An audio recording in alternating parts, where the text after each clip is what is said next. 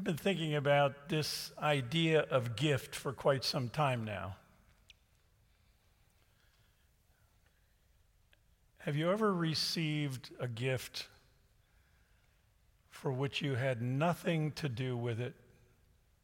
You didn't earn it. You could not have justified it. But the gift came. And it brought blessing to your life. It brought joy to your life. It may have sparked hope in your life. But it came. It may have left you with a sense of, I'm not sure what to do with this.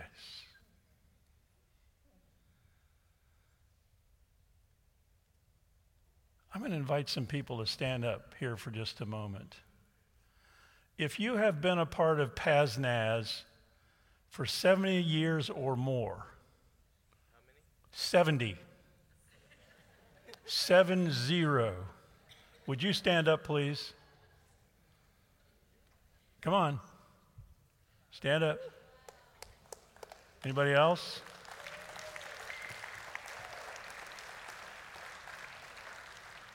If you've been a part of PazNaz for more than 50 years, would you stand up? 50 years.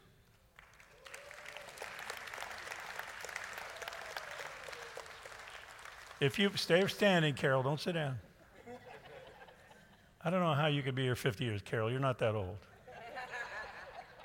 How many of you, any of you have been here 40 years or more? Stand up. 40 years or more. Friends, I want you to look around and see these people. Those who've been here 70 years or more have attended this church in three different locations Chestnut and Raymond, over on Mountain, and now here.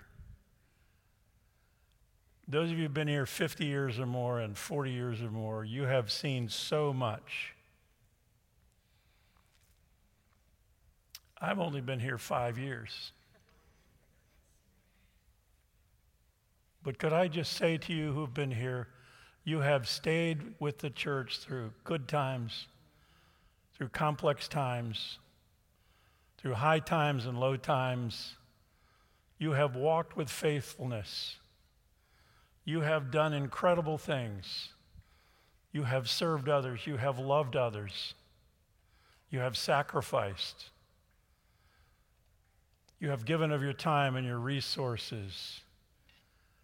And friends who are sitting, could I just say to you, all of these people have given us a gift that we did not earn, that they have given to us in their faithfulness. Would you express your love and appreciation to them?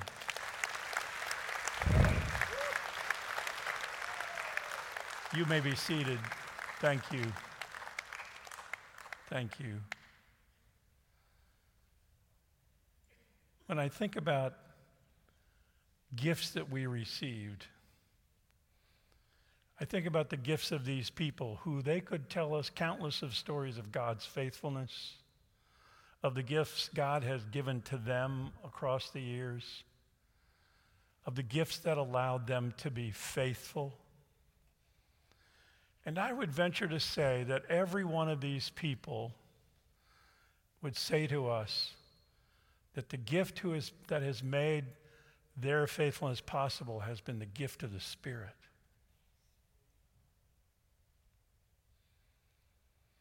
And so this morning in our series on the Spirit, I want to spend a few moments exploring this grand idea of the Spirit as gift. For when I look at the faces of those people who were standing, I cannot give you adequate explanation about how it is possible that these people remained in this church for 70 years or more, or 50 years, or 40 years. When so many others made other choices, they chose to stay.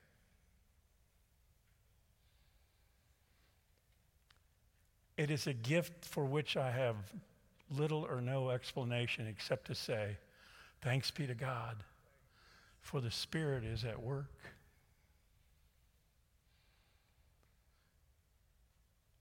It is of great blessing to us to come to the reading of the scripture this morning that was read to us, to hear Jesus say to his disciples in John 14 and in the subsequent chapters of 15 and 16, and talk about the gift of the Spirit. And then in Acts chapter 1, Jesus repeats that promise to his disciples when he says, Wait, wait in Jerusalem,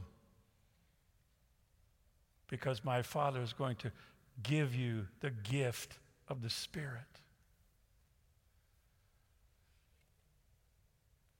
The gift of the Spirit is a gift for which I cannot give you adequate explanation.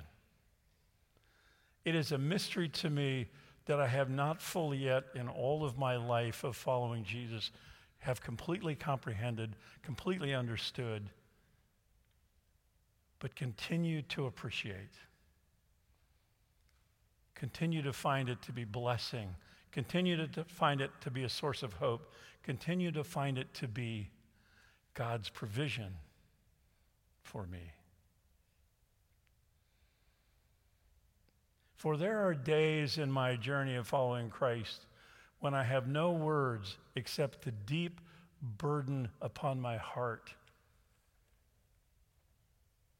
That deep, inexpressible groaning.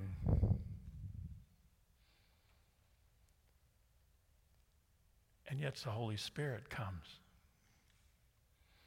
The Holy Spirit, the scripture tells us, takes those groanings and makes them intelligible to the Father.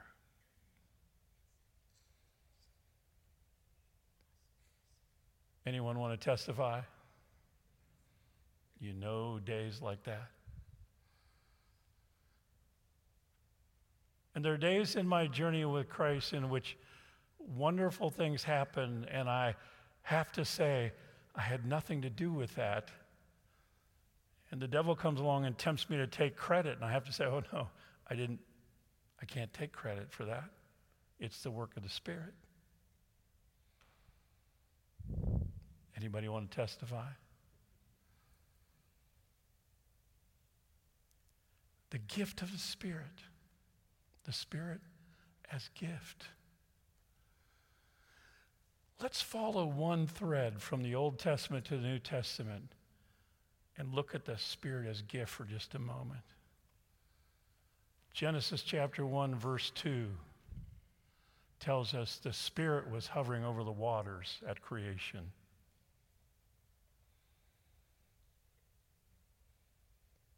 You can leap to the New Testament.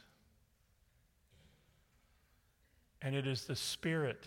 Remember when Mary says, to the angel, How shall this be? And the angel says, The Spirit will come upon you. It is the Spirit of God that impregnates her and hovers over Mary's water.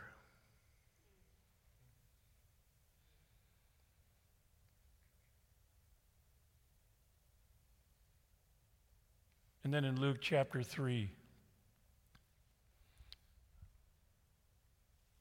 we find the Spirit hovering over Jesus as he is baptized by John the Baptist. Again, the Spirit hovering over the water.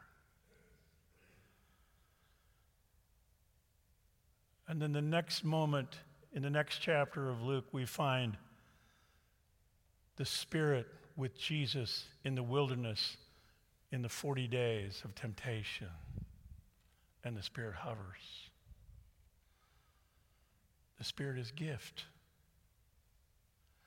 And then we find the Holy Spirit promised in the upper room to the disciples. And then in Acts chapter 2, we find the gift of the Holy Spirit given to the followers of Christ in the upper room. Follow that thread? And there are many threads of the Spirit's work that we could follow through the Old Testament and the New Testament. For the Spirit was with the prophets when they spoke. and so many other times and so many other places. But here's the Spirit. When the Spirit comes at Pentecost, the Spirit is given both individually and collectively.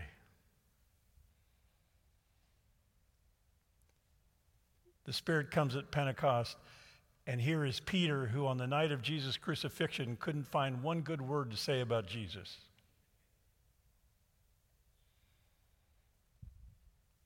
And denies Christ three times.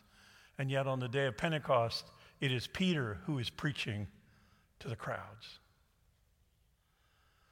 The Spirit of God as gift revolutionizes, changes Peter's experience from denier of Christ to proclaimer of the gospel.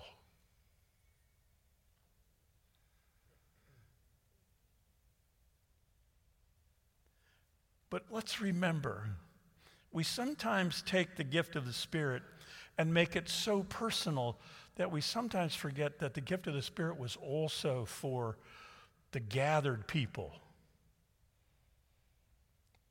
The gift of the Spirit is much a gift to the church as it was to any individual. The gift of the Spirit hovers over the church. This is a very important understanding gift of the Spirit because when I decide to take action or make a statement in my own independent way, I may be speaking a gift of the Spirit over the church.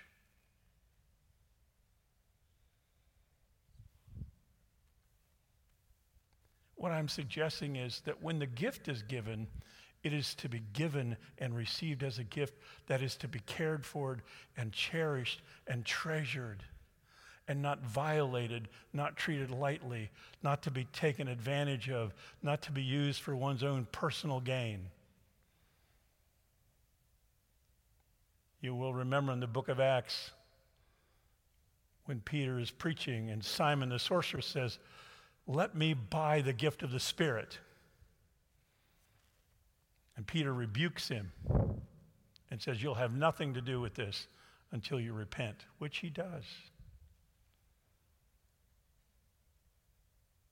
And so there is a warning to us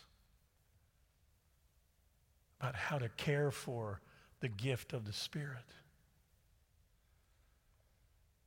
For the gift of the Spirit is not just yours and mine individually, but is also the gift to the church collectively. And it is incumbent upon the church to, for the church to listen to the Spirit collectively. And so it is that we find in times of heresy that the church gathers and listens to the Spirit collectively. And last Sunday we talked about the Nicene Creed, which really formalized the church's understanding of the Trinity. And so it is that we come this morning to receive what John Wesley said the Holy Spirit is the best of gifts and that which includes every good gifts. Think about that for a moment. It is the best of gifts. God the Father and God the Son anticipated the needs of the church and the believers at and following Pentecost. When the gifts of the Spirit comes, the gift of the Spirit at Pentecost and in all the days following, helps locate both the individual and the church in right relationship to God. In right relationship to God. It also helps locate the individual and the church in right relationship with the need of humanity.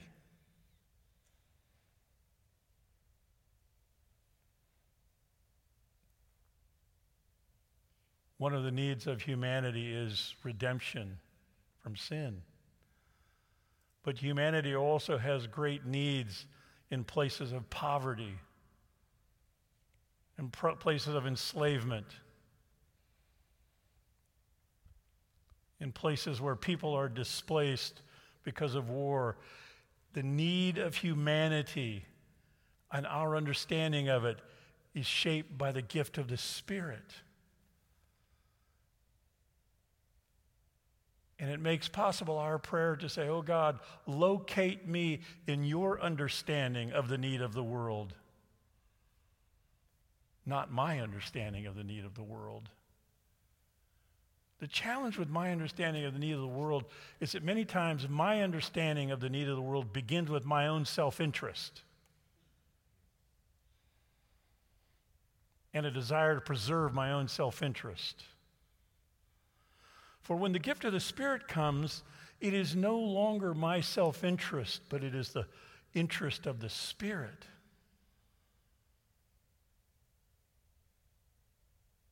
That needs to take up its dwelling place in us. So that we now see the need of the world in a completely different way than through the lens of our own self interest. And it's a hard thing.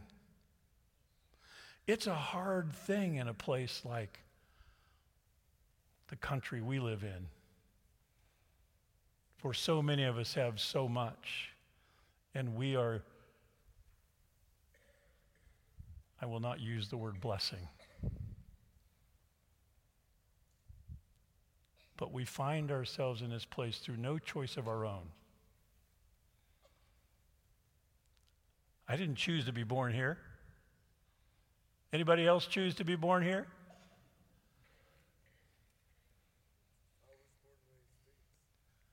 But here we are. And what weighs upon us then when the Spirit comes is the responsibility of stewardship for all that has been made available to us. And the gift of the Spirit says, I will come. I will reside with you and in you and locate you in response, in relationship to God's view of the need of humanity. Now, I want you to take that idea home and ponder it a while.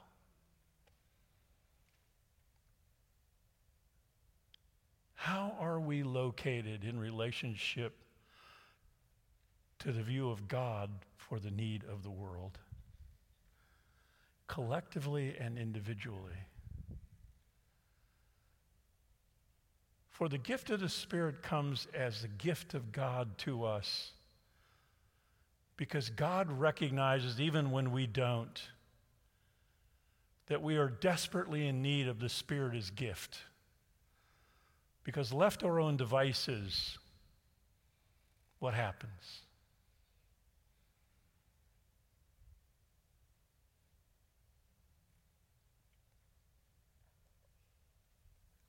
But Pentecost comes. The Spirit comes. The Spirit is given. And then in John chapter 14, that was read for us this morning, the gift of the Spirit also brings gifts to us. The word there in John 14 in some of your translations, it is counselor. In some of your translations, it is paraclete. In some of your translations, it is advocate. That word in the Greek means one who walks alongside, one who guides. Many of you have traveled to different places in your lifetime and you have visited those places with the aid of a guide.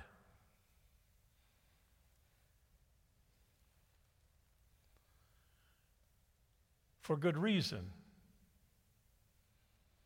Because the guide teaches you things you did not know and would have not have known without the presence of the guide. Correct? Am I correct? I know some of you are nodding off here. It's a restful message today, I know. But think about what it means to have that presence of that guide and how enriching that guide was and how much more understanding you had of that place and time. And you come back and you say, Well, I learned this and I learned that, and I, I had no idea about this, I had no idea about that. But the guide said, Think of the Spirit as gift as that guide. Because the scripture says in John 14 that the advocate, that the Spirit will teach. It assumes that we recognize we have some things to learn.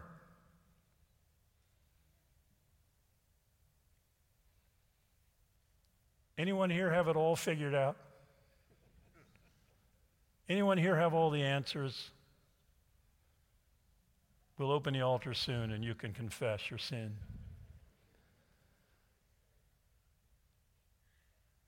And now think about it. none of us would say we have all the answers. None of us would say that we, we know everything, that we know all we need to know. And yet, some of us, and some times in seasons of our lives, we live that way.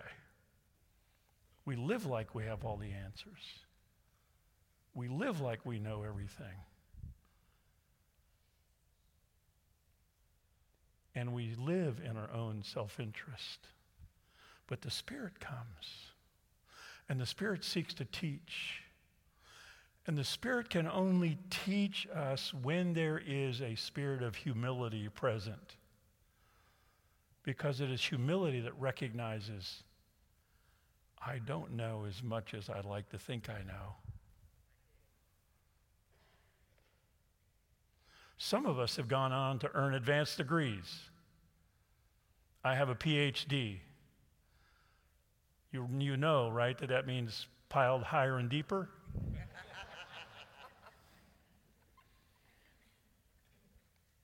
I learned a lot, Dr. Strawn, as you did, as some of us did. And thanks be to God for that education. That education was made possible for me by an unexpected gift. But think about what it means to have the gift of the Spirit in which the Spirit comes willing to teach. And the invitation of humility and the Spirit as gift is to say, Oh God, the Spirit, come. Oh God, the Spirit, teach me. Oh God, the Spirit, I confess I'm at a loss. Oh God, the Spirit, I don't have the wisdom for this. Oh God, the Spirit, my strength fails me. I don't have the resilience for this season. Let me make it okay for us to pray to the Spirit.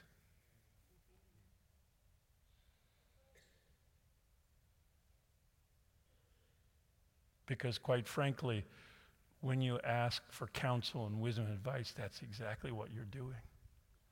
Because that's the role of God the Spirit. And we say often, Come, Holy Spirit, come. Why is humility so necessary? Well, humility is necessary because the Spirit as gift is the active presence of God in this day, in this time, in this place, with this people. It is the way God has chosen to be active in you and among us.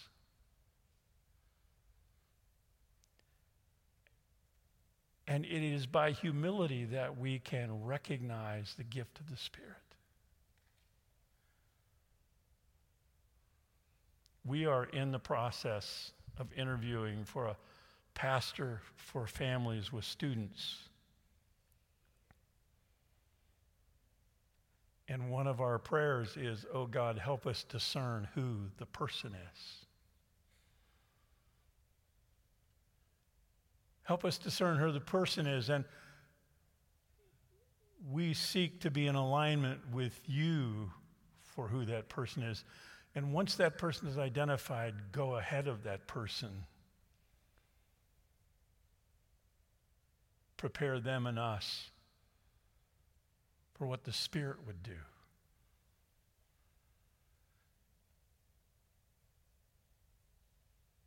And so we ask, teach us, guide us, walk with us, go with us, go before us, go behind us. And so the Spirit as gift comes not only to us collectively, but to us individually.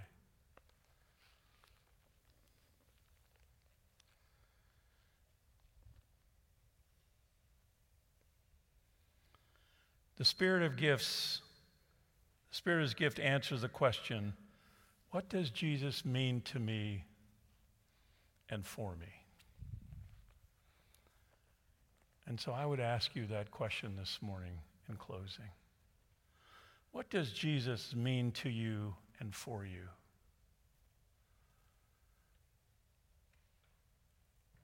Have you, will you humble yourself before the Spirit? Will you welcome the teaching and the wisdom and the discernment of the Spirit? Will you allow the Spirit to be all the gift God intends the Spirit to be? May it be so. Let us stand together. The worship team is going to come.